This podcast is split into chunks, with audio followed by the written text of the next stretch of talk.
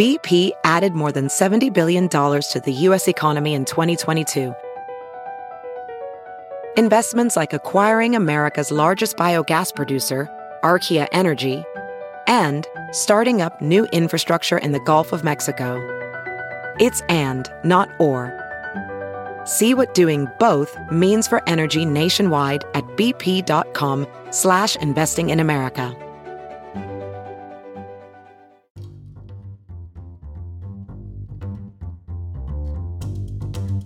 Hi, this is Josh Marshall, and this is the Josh Marshall Podcast. We are, we don't know what's happening in the country right now. You know, we had the COVID thing, and we had this horrific crisis, and then we were kind of, you know, moving into a new phase, and now we're back in horrific crisis in a lot of parts of the country. And it's certainly important to understand that even with the spiraling case counts, the mortality numbers, thank God, are not remotely like what you saw in the New York City area, 3-4 months ago now.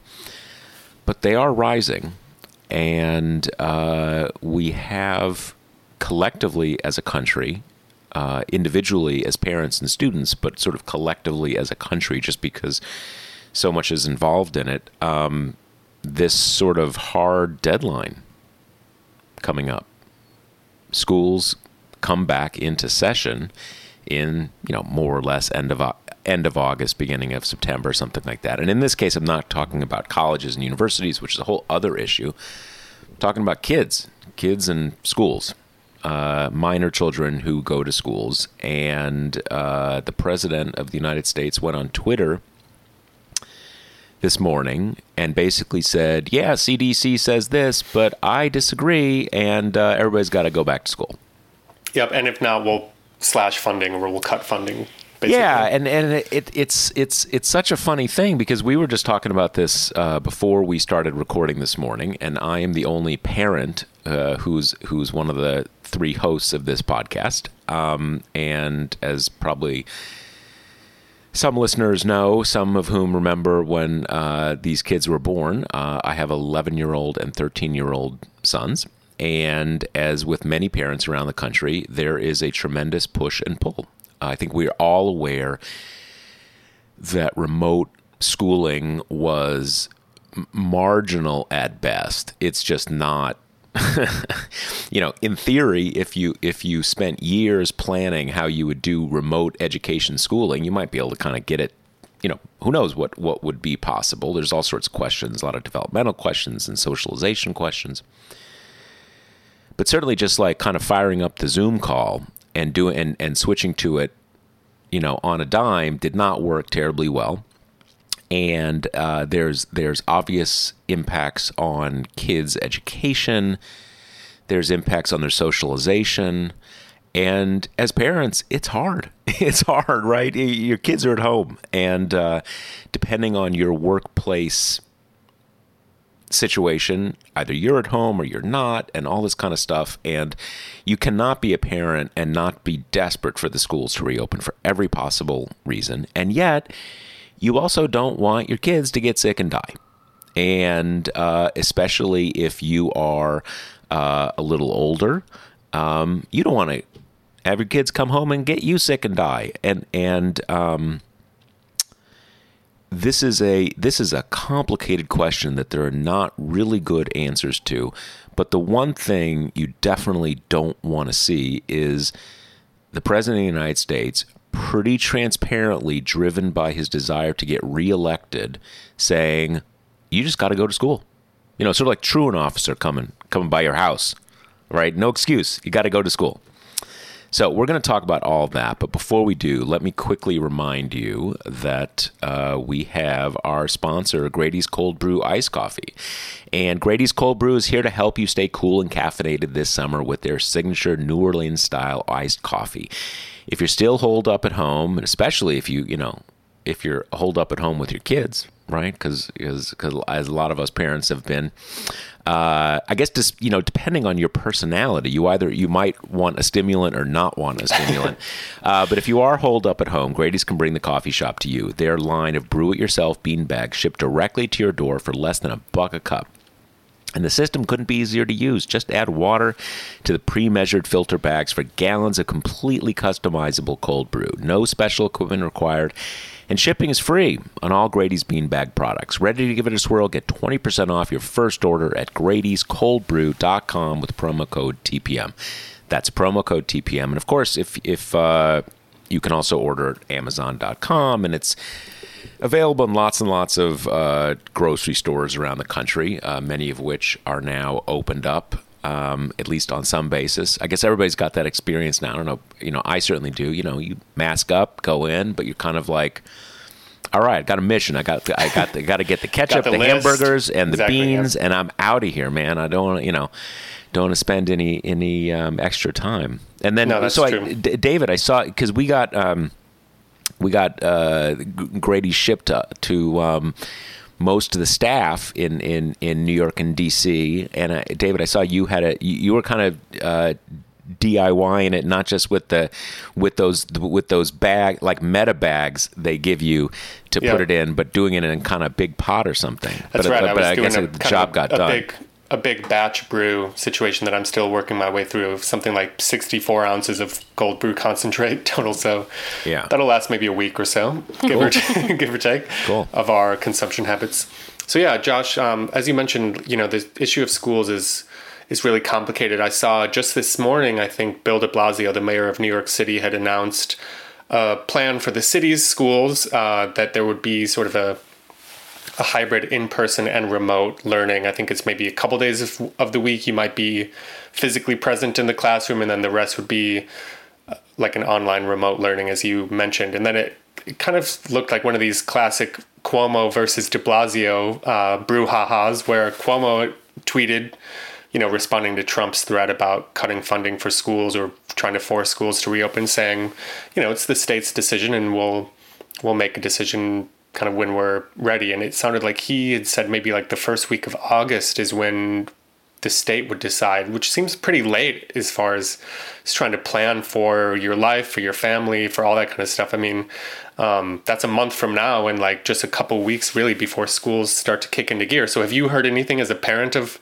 school-age kids in New York about what the deal is, or what, you know, what's going to happen? It's funny. There's actually, it is even less certain when you have a school that you are connected to and you get the communications from the school.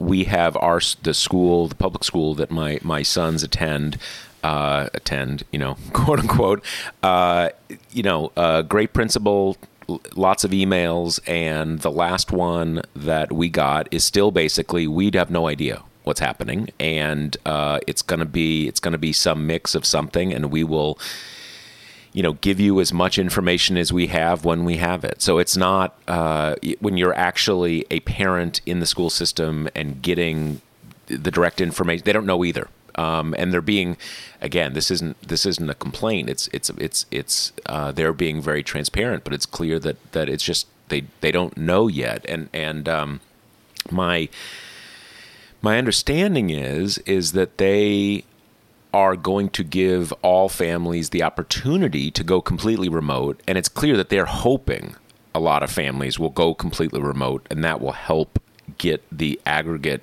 you know, in-person student body lower.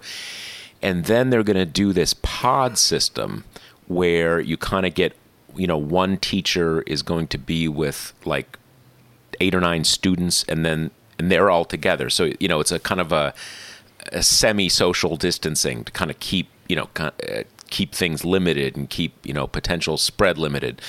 And that if you do, you know, if you don't opt to be remote, then there's going to be some, you know, couple days in person and the rest not in person. But when I think my wife kind of ran the numbers when you put together everything they're saying, and you run the numbers, if, you know, kind of a ratio of one teacher to 9 students, and kind of like, okay, how many people are you going to get in the school on a given day? And it came out to like, okay, school is in person 1 day a week or something like that. Now, who knows if that's really the case. But as I'm sure is the case in many schools around the country, a normal class has like more than 30 kids, right? So right, and it seems like it always grows larger, kind of over the years, right? More kids. Yeah. That's how things have evolved in recent decades, and I don't.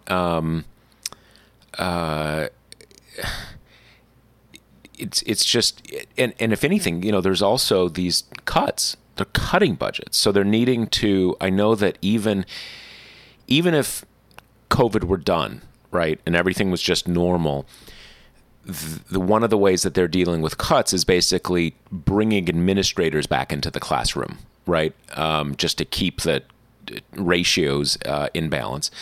So, for instance, if you have some teaching experience, but you've moved to more of an executive position or something, you could go back as a teacher, or you could be kind of pulled in to teach kids or something. Yeah, like that. Or like, you know, I'm sure, you know, there's a lot of people who maybe they're the special ed coordinator, but now they're also going to be teaching, you know, that kind of thing. Yes. Push, you know, kind of dealing with budget cuts that way. And again, I mean, with the budget cuts, a lot of this, I mean, especially in New York, they're not cutting the budgets for the hell of it. It's not like kind of like some sort of like philosophical austerity. I mean, a city government can't borrow money. It doesn't have treasury bonds, or not the same way. It's much more complex. So I have no idea what they're going to do. I mean, you know, 9-to-1 teacher-student ratio, that's kind of like, you know, Lux 1% ratios, right? Mm-hmm. I mean, that's I don't know how you get that.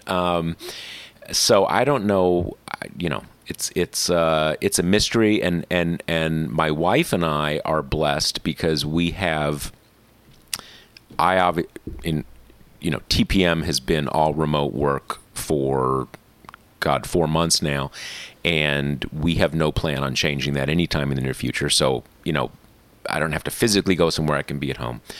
My wife's job allows her to do something similar, but for as we were discussing before the episode before we started recording, for parents who have in-person jobs are significant. I mean, you need some time to plan, let alone whether you can make it work. You can't be like finding out the day before whether or not you're going to have to stay home, and so it's a mess.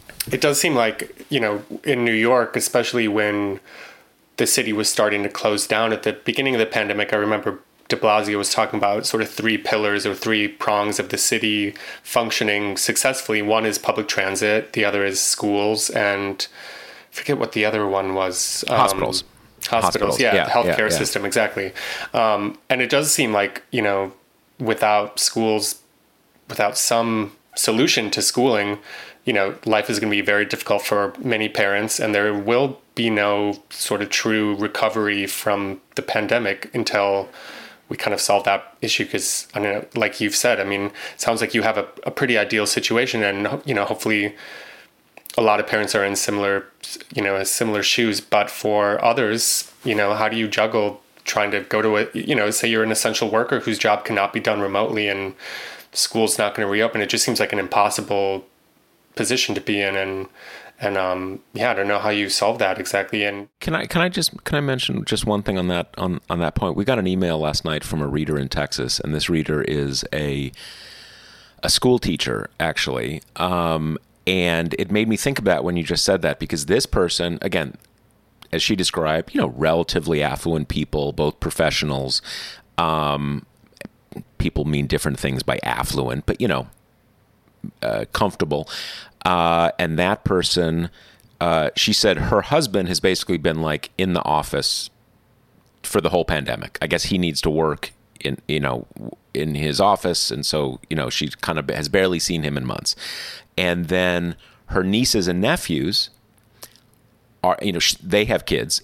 Their nieces and nephews have been living with them since the beginning of the pandemic, because her sister or sister-in-law, basically they're essential workers. So they have nothing to do with their kids. So, and this isn't a case, this isn't someone, you know, kind of like a family of an essential worker in the Bronx who kind of like, what can they possibly do? And you know, there's heavy COVID density. These are pretty well-off people. No one's died. No one's gotten sick. But even so, you see the massive dislocations, right? The kind of like family members living with other people and all this kind of stuff. It's you see that just the level of dislocation, social, economic, familial, even for people who are doing pretty well financially. No one's died. No one's gotten sick. It's just tremendous.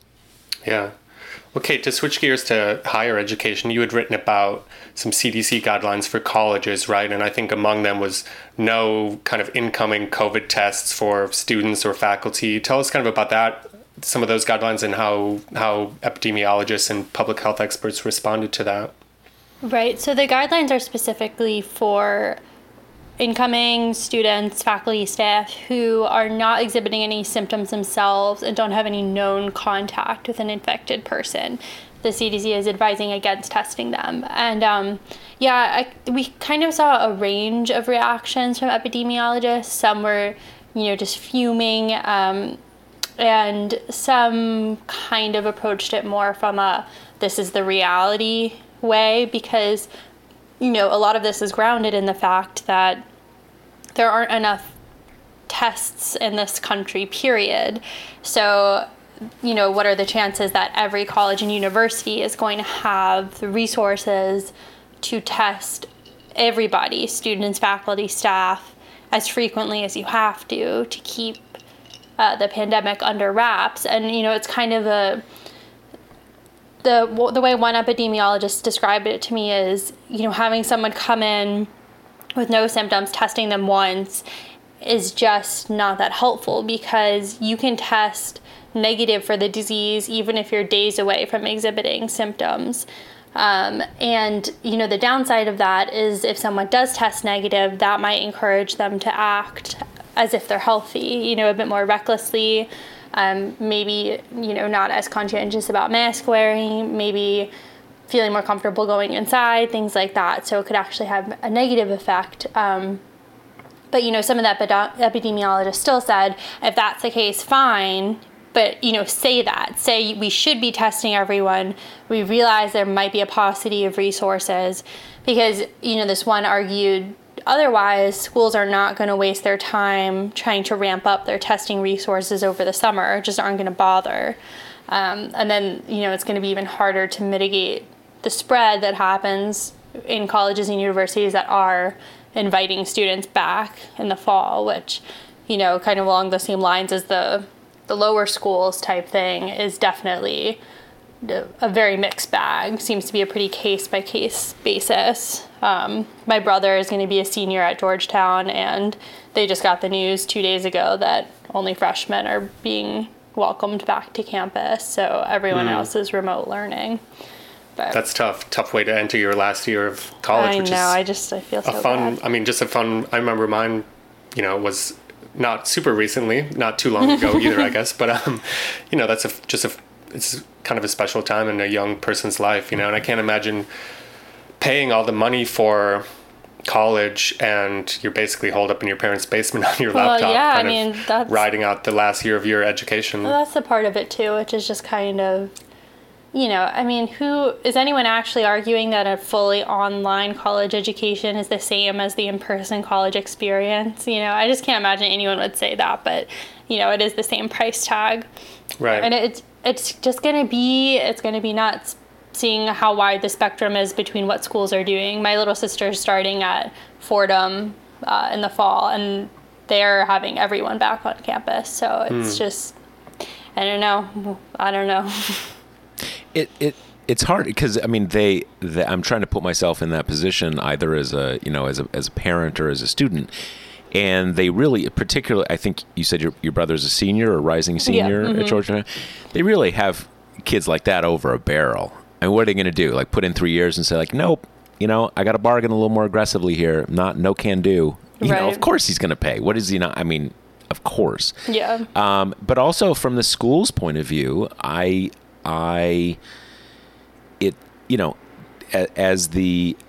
people in higher education have said to me, okay, whose job do you cut? Right? You can't sort of the money is it's sort of everyone is in a bind because, you probably, presumably you are saving money, some money on running the physical plant, but to really save money, that means not, furloughing, laying people off.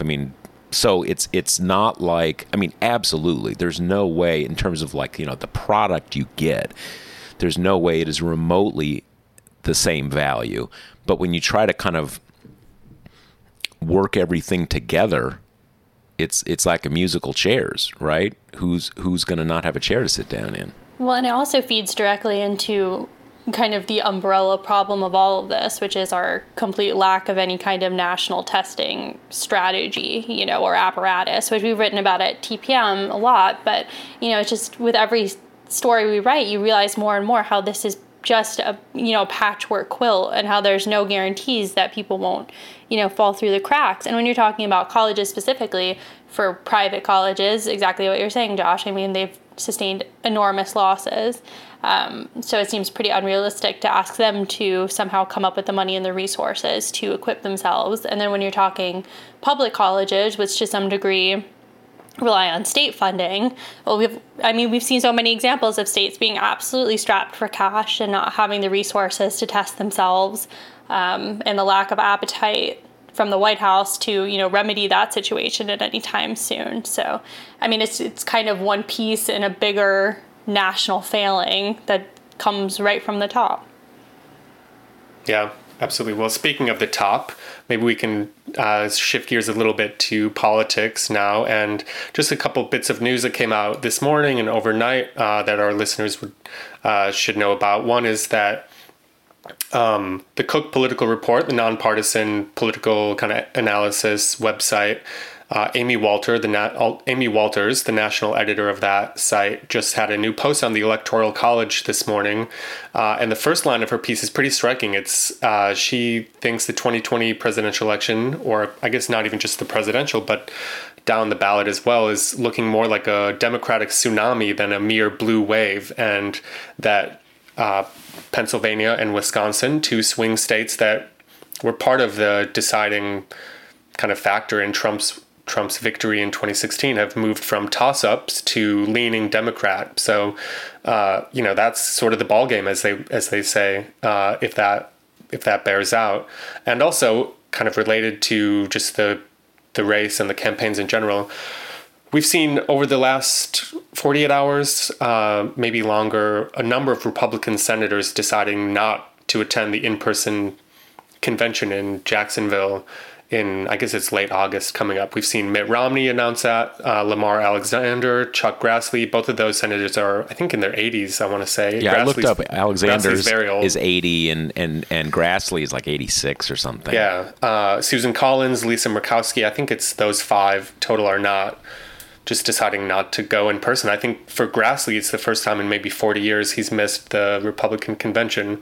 So I don't know, just another, it's sort of that combined with the Cook Political Report news this morning, just more bad news for Trump. Do you see, Josh or Kate, do you see the Jacksonville event even happening? I think Trump yesterday to Greta Van Susteren might have opened the door slightly to not exactly calling it off, but he said, we're very flexible on Jacksonville or something like that, right? Like, we have a lot of flexibility. It seems like the dominoes are just continuing to fall, and these five Republican senators cannot be the last to announce they're not going to go.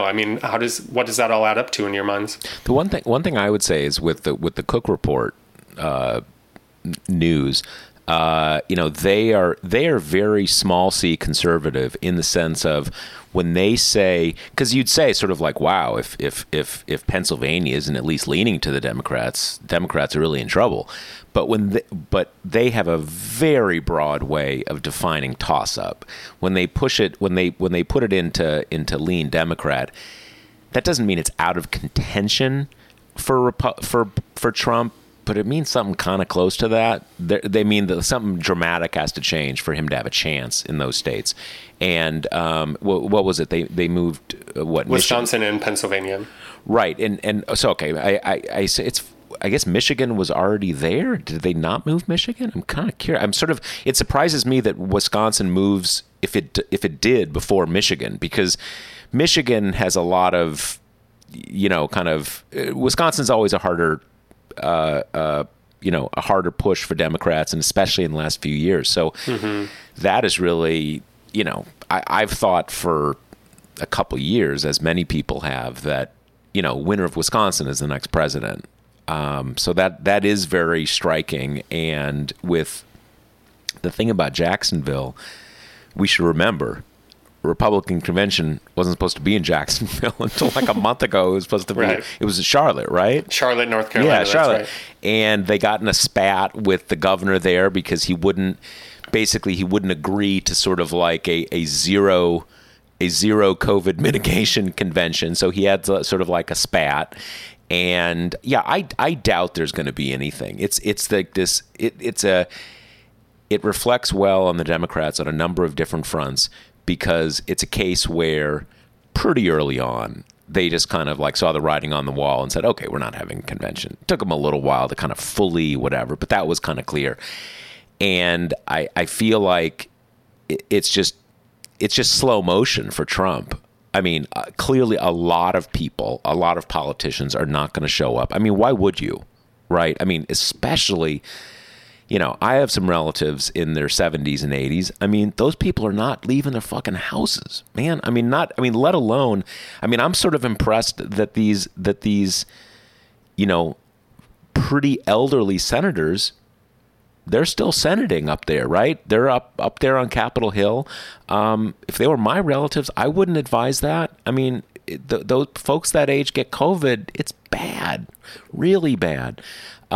So yeah, I suspect it's not even going to happen. Especially, it almost seems now like you know, clearly he's sort of scarred by the Tulsa experience. He's doing these sort of, you know, kind of boomer Grateful Dead like events, like at Rushmore, right, where it's just kind of like out in the field somewhere, and you know, it's an event, but there's what, like 100 seats, so you kind of, you know, you can't have a disaster like at Tulsa. And then you've got this, as I'm sure some people have seen, you know, Kim Guilfoyle, the girlfriend of the first son. You know, she has COVID now, and seems like I'm kind of unclear. I guess the idea is she had it before the Rushmore thing and maybe got it in Tulsa. I mean, who knows where and when, but you got Herman Cain's in a hospital in Georgia. Yep. And that's serious. He's in his mid-70s, and he's a cancer survivor. And you got pictures of him at the Tulsa event with no mask.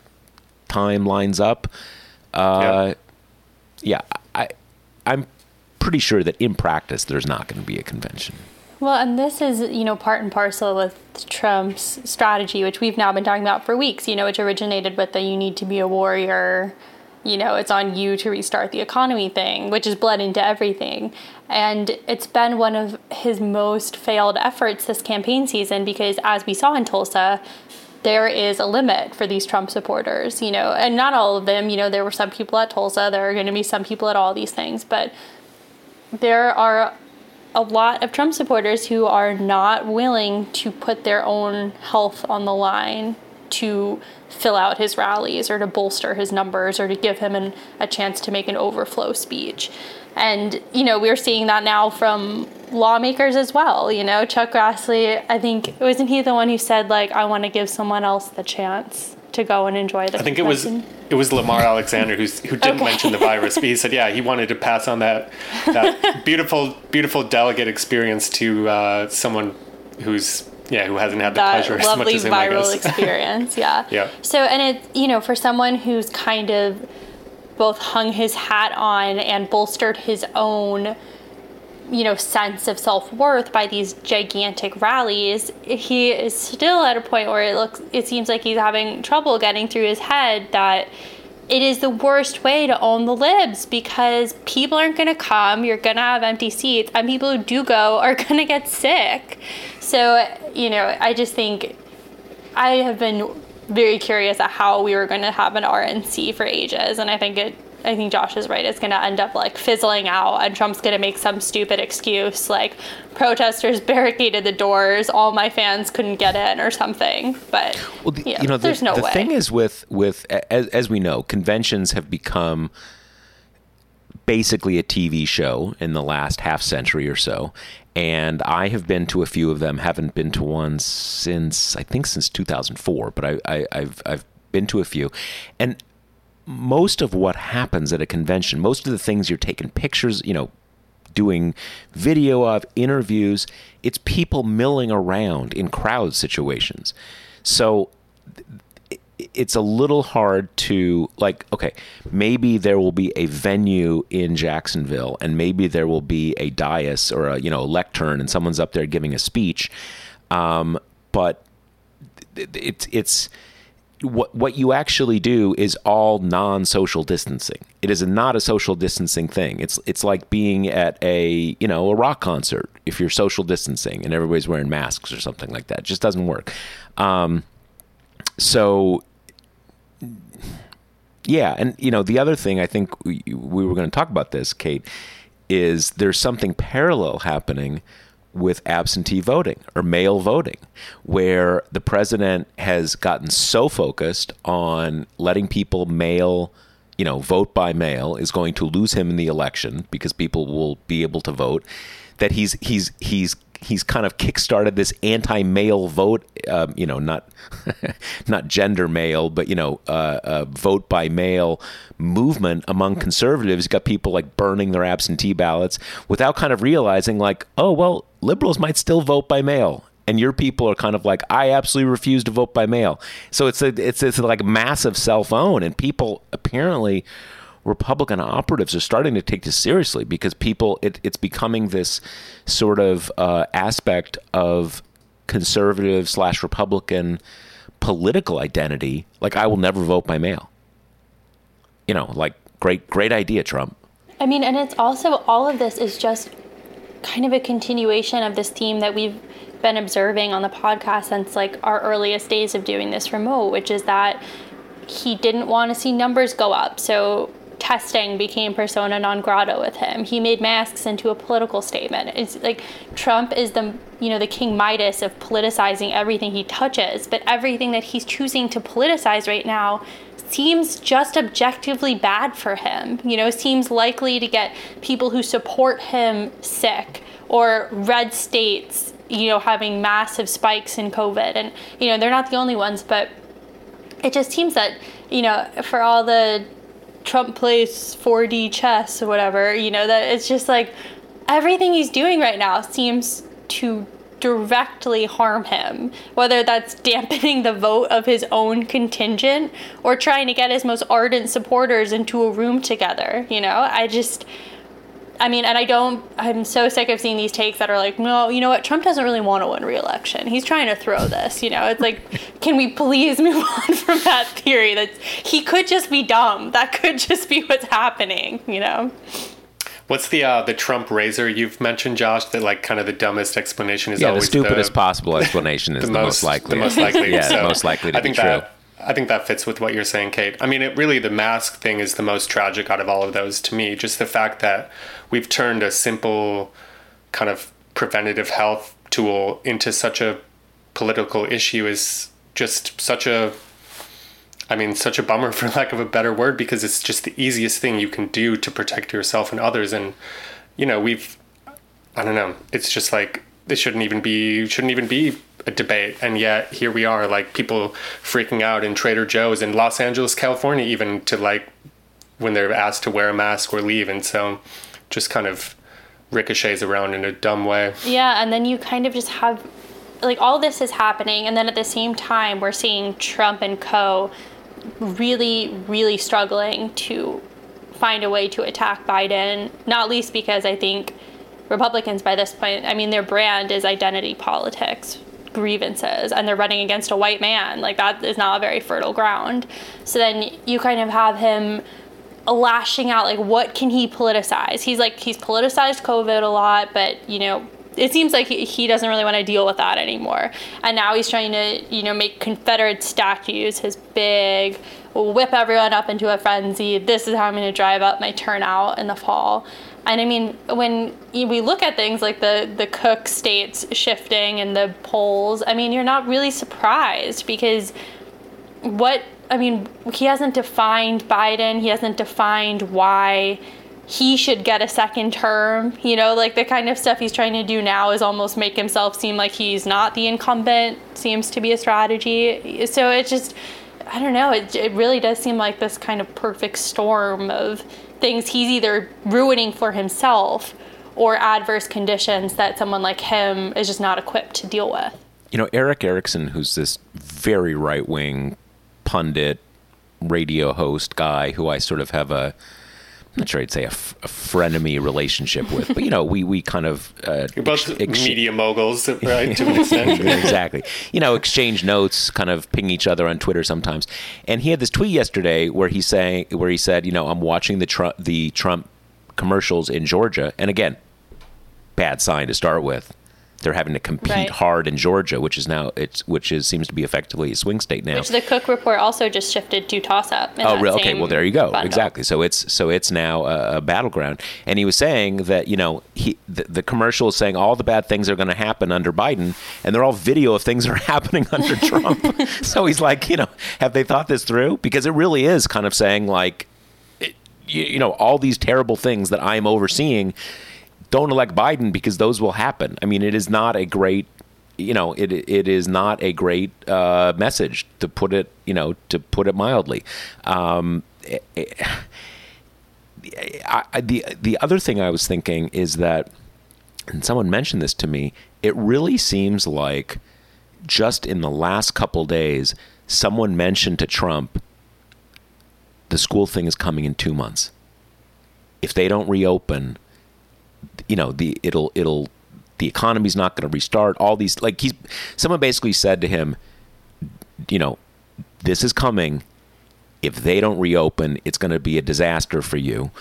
And suddenly he's out there. This is his new thing. They absolutely have to open, you know, kind of, again, warriors, kiddie warriors, you know, kind of force all the kids into a COVID cage. Right. I mean, that you can, it's so not only is it transparent, but it is, you know, if you are a parent, certainly lots of people, but certainly if you're a parent, you've been thinking about this for months because your whole life is sort of contingent on it, or what will be happening for you, whether, you know, your work, all sorts of things. And it's clear that this was not really on Trump's radar until maybe 48 hours ago.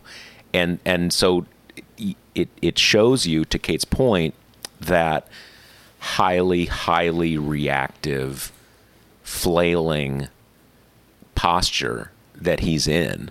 And this, to me personally, and also as an observer, is what has driven me so crazy about this school issue, that it's being discussed as sort of like an ideological issue. You know, do you know they need to reopen, or how long do you want them to be closed? And again, and every parent listening to this knows this, every parent is dying for the schools to reopen. It's not about whether you want them to reopen or not. But the thing is that we're having this, like, again, fairly ideological debate, or kind of over clever debate about, well, if you have the kids put their arms out, that's kind of social distancing, airplane arms. And you're like, dude. First of all, kids are not going to social distance. That's just, you have to understand kids. I don't think Trump's ever like raised a kid in any direct sense, but that is not, that's not realistic. But the key thing is, to open schools, the first thing you have to do is get the prevalence of the disease very low. And in a lot of the country, over the last month or so, that ship has sailed. And the absurdity of this debate is there are some trade-offs. School is absolutely important, A, for our children, B, for their long-term emotional and academic development, and also just to have the economy functioning. But if schools are really that important to you, you know, The tanning salons may not be a thing, or maybe the bars aren't going to reopen. So this just, again, highly ideological, highly chest-pumping, puffing kind of debate where the absolute first thing, the first, second, and third thing with having your schools open is you have to have the virus out of control. And we have completely failed to do that. And we're still talking about schools while the numbers are exploding. So it's just, it's anger. I mean, it's anger inducing, but at a basic level, it's just absurd. Again, if schools are really that important, you should frankly probably lock the whole country down right now, because that is how you could possibly get the prevalence of the disease down low enough by September that you'd have a fighting chance. But clearly, we're not talking about that. Right. We're not even close. Well, yeah. And schools are also like such just a nexus of so many threads of our social fabric as well, that further make Trump, ill-equipped to deal with this. Because, part of this equation that I haven't seen discussed that much is that if schools don't reopen, generally it's going to be the women who pick up that burden. We're going to see women quitting their jobs and staying home with the kids. That's going to set women in the workplace back years, And then you also have a part of the equation, which is someone has to come to school with the kids, and those people are teachers, and there's no assurance that those people are young or not, not vulnerable the way that we, have hopefully seen children be a little less vulnerable to this disease. Not to mention, we already ask our teachers to go to school and get paid absolutely nothing and pay for their classroom supplies out of their own pockets and, et cetera, et cetera. So now we're also asking them to put their lives on the line, in a strategy that, like you say, Josh, has only seemed to even breach Trump's mind in the past 48 hours. Like, he has just proven himself to be so incompetent with every facet of this disease. And now we're talking about, kids, schools, and I would be shocked if anyone trusts him to make any kind of thoughtful, far-reaching, looking ahead kind of decision on this. I would say that if anything, I have thought and, studied this pretty extensively, so it's not really shifting my opinions. But I would think for a lot of people, he has so little credibility on this issue. He has overseen and to a significant extent been responsible for such a catastrophe, such a public catastrophe, that having him out there saying, it's got to happen, and if you don't, I'm cutting your budgets.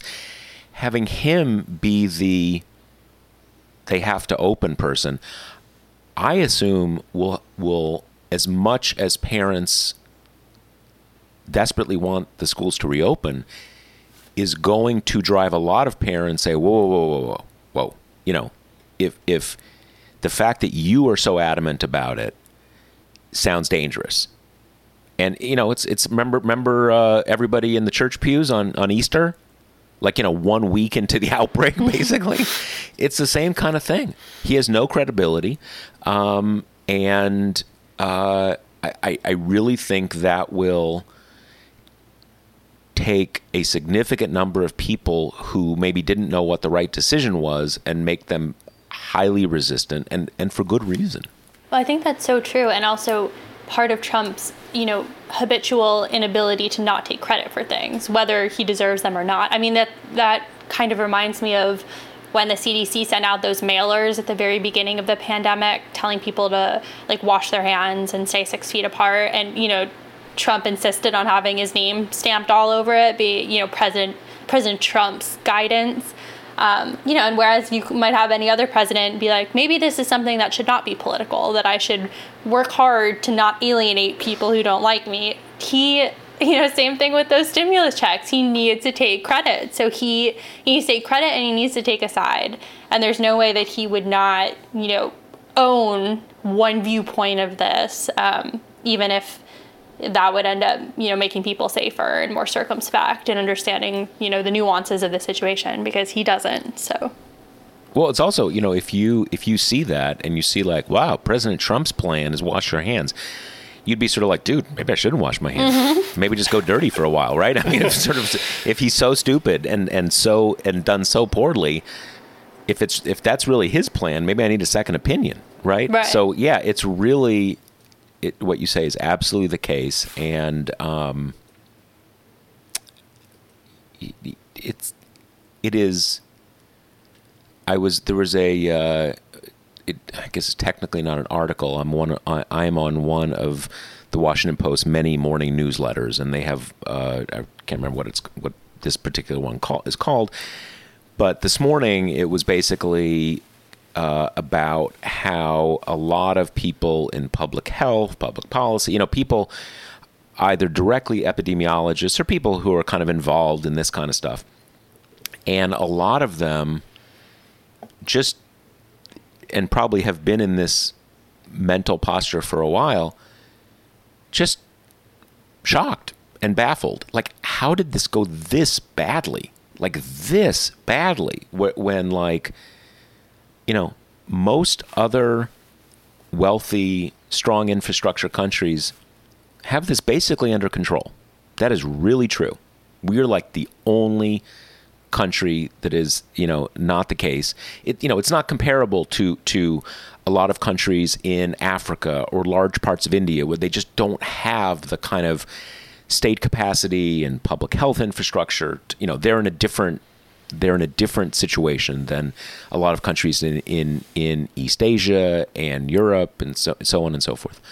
And how it could have gone this badly. And I must say that I have that too at a few different levels. I mean, just again, it's the level of just baffled. How did it go this badly? But the other thing is, and this is something that is more concrete, and I've really wondered about, like okay, CDC is run by a Trump appointee right now. They can't kind of run their own policy in defiance of the president. But even taking all that into account, like, they're doing really, really badly. And, like, was it not as good as I thought it was? Right? I mean, did it really get this mangled in 3 years? That it's this bad? And I don't know what to think there. It's this very... it's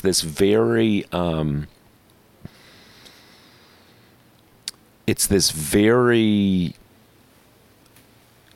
shocking, baffling kind of thing that really has made me wonder about the basic state capacity of our whole national system. And again, president is in charge of the executive branch. That explains a lot of it. But again, it isn't quite a total explanation. And that's very troubling. Yeah. Well, in the last few minutes we have of the show, Kate, I wondered if you could tell us about some recent reporting you've done, especially around this local story in Bloomington, Indiana. I want to say this was over the 4th of July weekend. Mm-hmm. Is that right? Yep. There was a pretty shocking, disturbing video that came out of what purports to show, you know, an alleged attempted lynching. There was this disturbance. You can tell us more about it, but mm-hmm. There was a black guy, a bunch of kind of...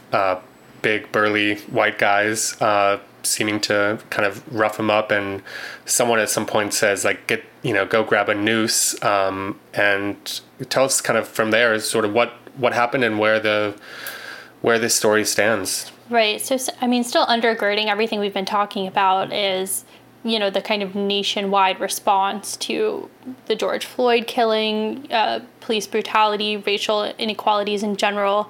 And so... over the 4th of July weekend, you had this man, Vox Booker, who he and his friends were going to try to watch the lunar eclipse by this wooded area near Lake Monroe, which is about 12 miles outside the city of Bloomington, which is, you know, a blue pocket in a very red state. It's a university town. So they were headed out. They ran into this, you know, big guy with a Confederate flag printed hat who kind of warned them that this was private property, you know, they can't go this way.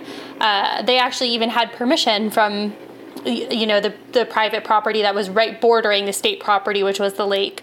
They told him that, but they, you know, kind of avoided confrontation, went another way around. They told the rest of their group who was coming to come up through the beach, which was definitely private property or public property, to kind of avoid more confrontation. But and to be clear, to the extent there was any private property, it wasn't the Confederate hat guy's property. Right. That's true. Right. Okay. I just wanted to clarify. No, that's definitely true. And yeah, I mean, overarching all of this is that the mayor's office said that it's completely unclear if this happened on private or public property. It was, you know, it's on the border kind of thing. So anyway, this is happening. The other part of the group tries to loop around, come through the public beach to avoid this guy who Booker said seemed drunk, you know, but they were met by the Confederate flag band's cronies, who were all, you know, using their boats and ATVs to block off this group's access to get to the lake. And when the group tried to cross, Booker said that one of the ATV riding ones, you know, yelled "white power" at them. So, you know, all this is happening. Tensions are growing. Booker's half of the group says, let's just talk to them. You know, they were very trying to avoid conflict, going out of their way to accommodate this group, you know, even willing to move away from the spot they were going to go to just to kind of, you know, let him have his private property, which wasn't even his to begin with. But as they went to talk to him, things escalated. You know, from his telling, it just seems that this group was, you know, wanted a fight, and this was kind of just their thin excuse. So eventually Booker's group is trying to leave through the beach. This group says, no, you have to go this way along a wooded trail.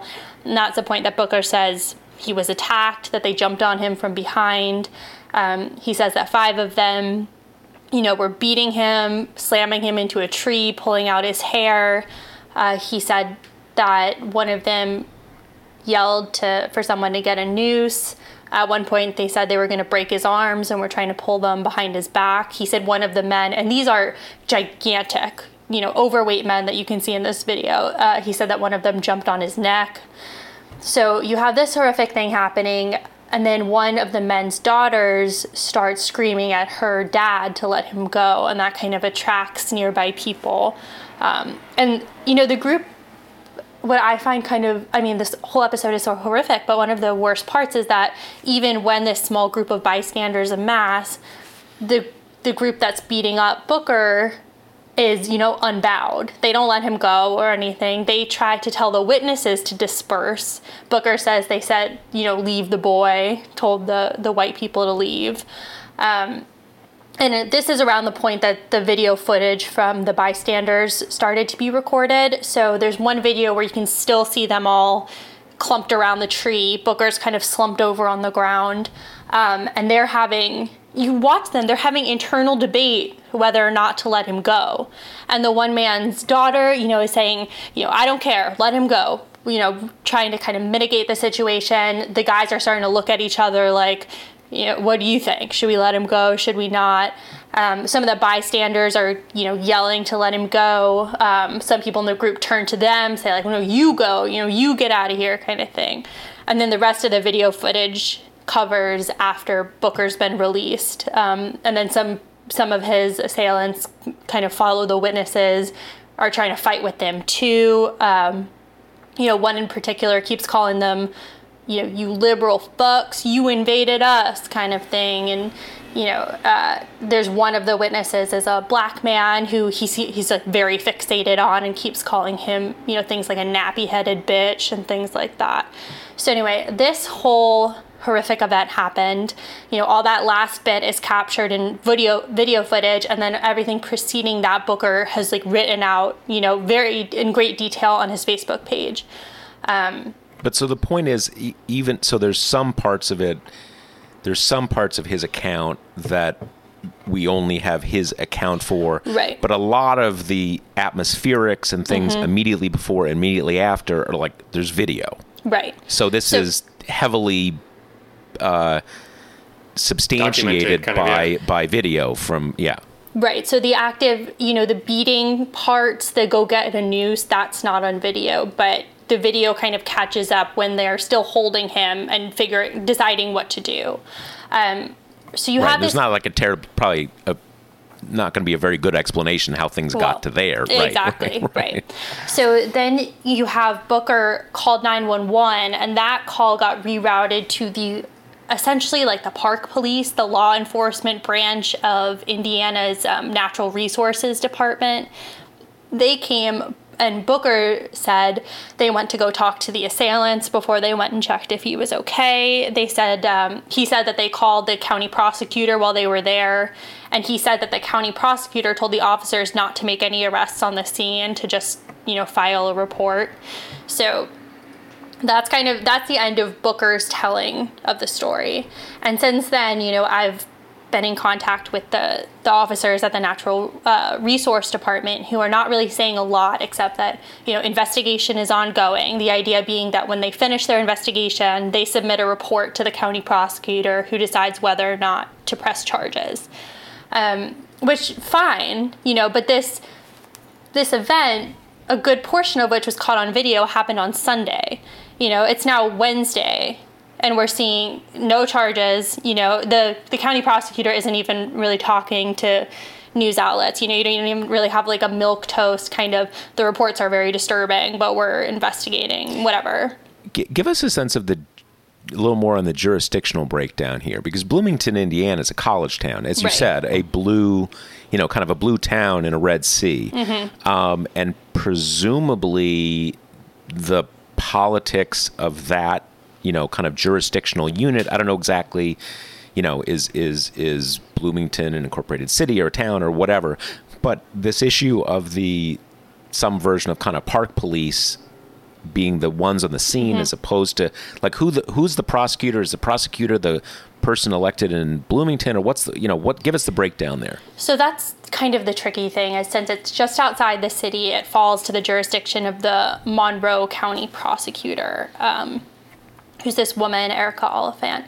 But that's, you know, that's where things got a little bit dicey. Like, the mayor from Bloomington has been really kind of putting himself into this situation. He's a Democrat, obviously, so he has been very, you know, pushing for social justice. But you know, just from my reporting, we're just seeing this real clamming up between the police and the prosecutor. And not that on its face is like that uncommon, that those people that they don't want to talk to reporters before they've, you know, come to a conclusion or finish their investigation. But what makes that silence seem a little more suspicious to me is then we found out last night, FBI confirmed to us that they are opening a hate crimes investigation into the assault.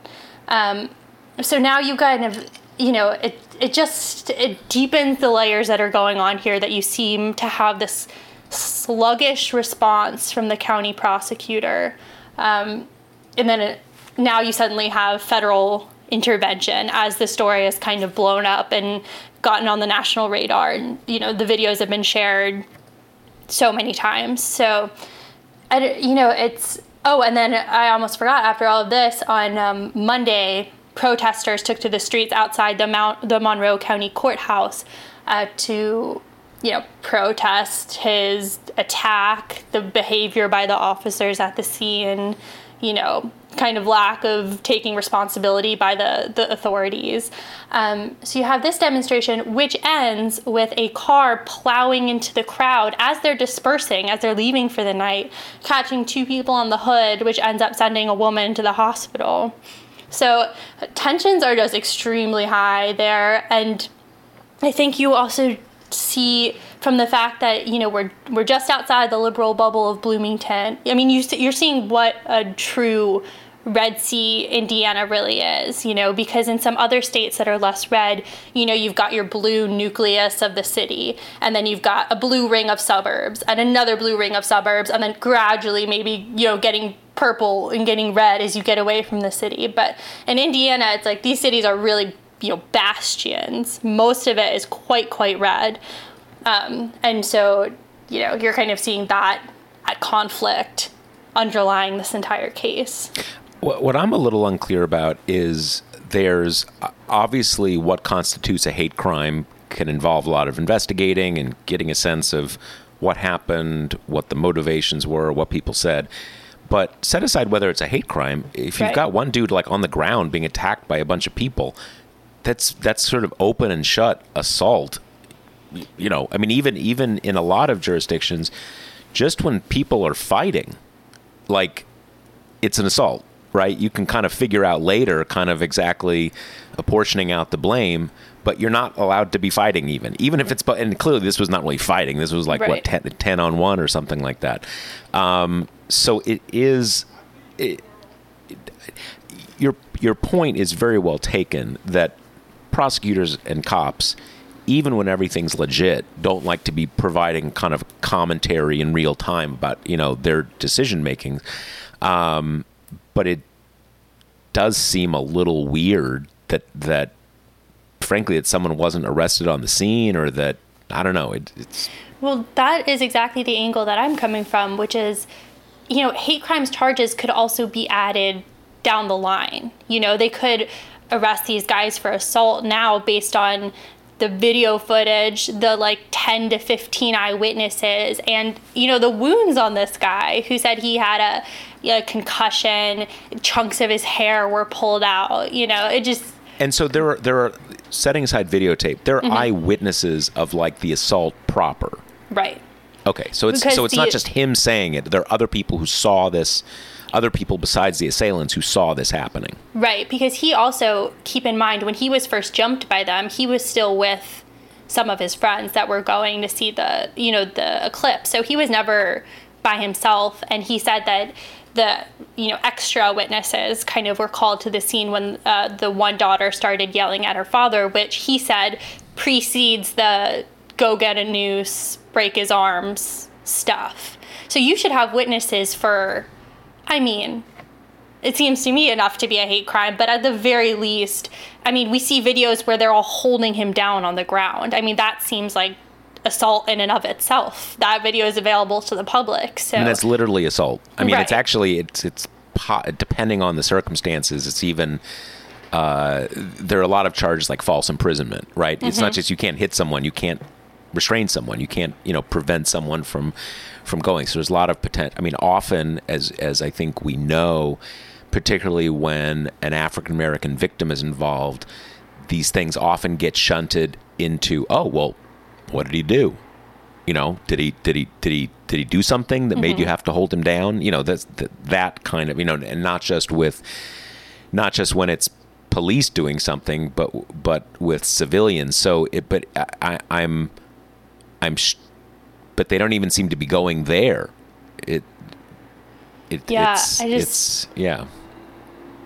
weird. I mean, it's more than weird. It's extremely disturbing. And thank God this guy seems to have been, you know, maybe he had a concussion, but he seemed to have gotten out of it relatively unscathed. Have any of the assailants been interviewed in the press? Like, have they spoken, or has there been any follow on with them, or what their justification is? They're definitely not talking to reporters, but they've been pretty widely identified on social media, and there's been a lot of, you know, this guy is so-and-so, he works here, here's the business number. I tried to look into the guys, and by the time, you know, I kind of caught wind of the story, which at that time was only really known in, you know, the local press and the local stories, they'd all deleted all their social media footprints.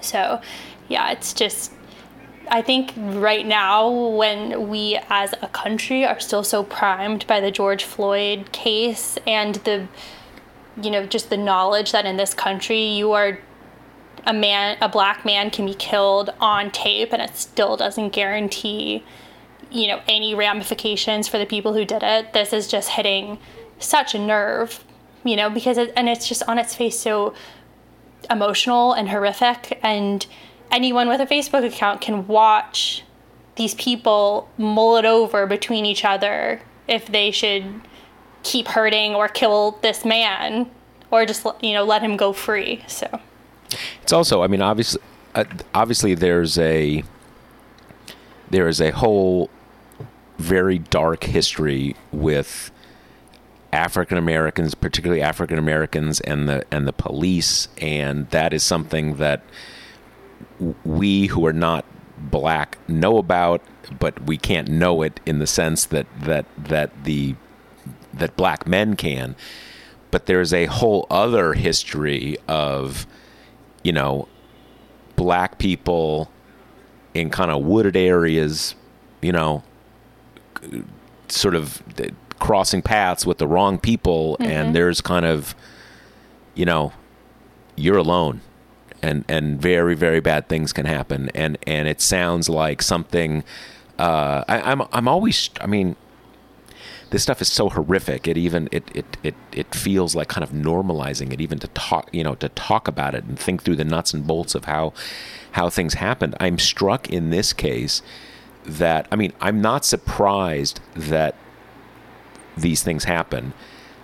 I confess I get a little surprised when they're talking it over and like there's people holding up their iPhones. Mm-hmm. I mean, really, like maybe, you know, that was time to kind of cut your losses. I mean, again, it's maybe clearly I'm naive because nothing's happened yet. And right. Maybe like the feds have to get involved for it to be taken seriously. But it, you know, thank God it seems like, I mean, I don't know haven't seen all the videos you're describing, but it sounded like there was a lot of people around through a lot of this. Mm-hmm. His friends, other people, even the one of the assailant's daughters. I mean, that's a kind of a whole other level of darkness. You know, this little girl kind of thinking about, okay, Dad, maybe not. Don't kill him. Like, let's cut our losses, and you know, we can go to the Klan meeting next week and sort of feel better about it. But you know, it's just it's so fucking bizarre. And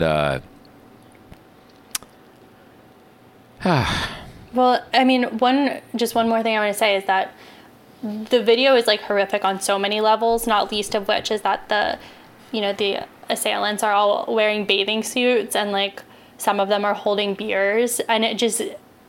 That cognitive dissonance, the idea that these people were kind of like hanging out at the beach for the 4th of July and then got it in their heads to go after this black man who dared to like be in their territory.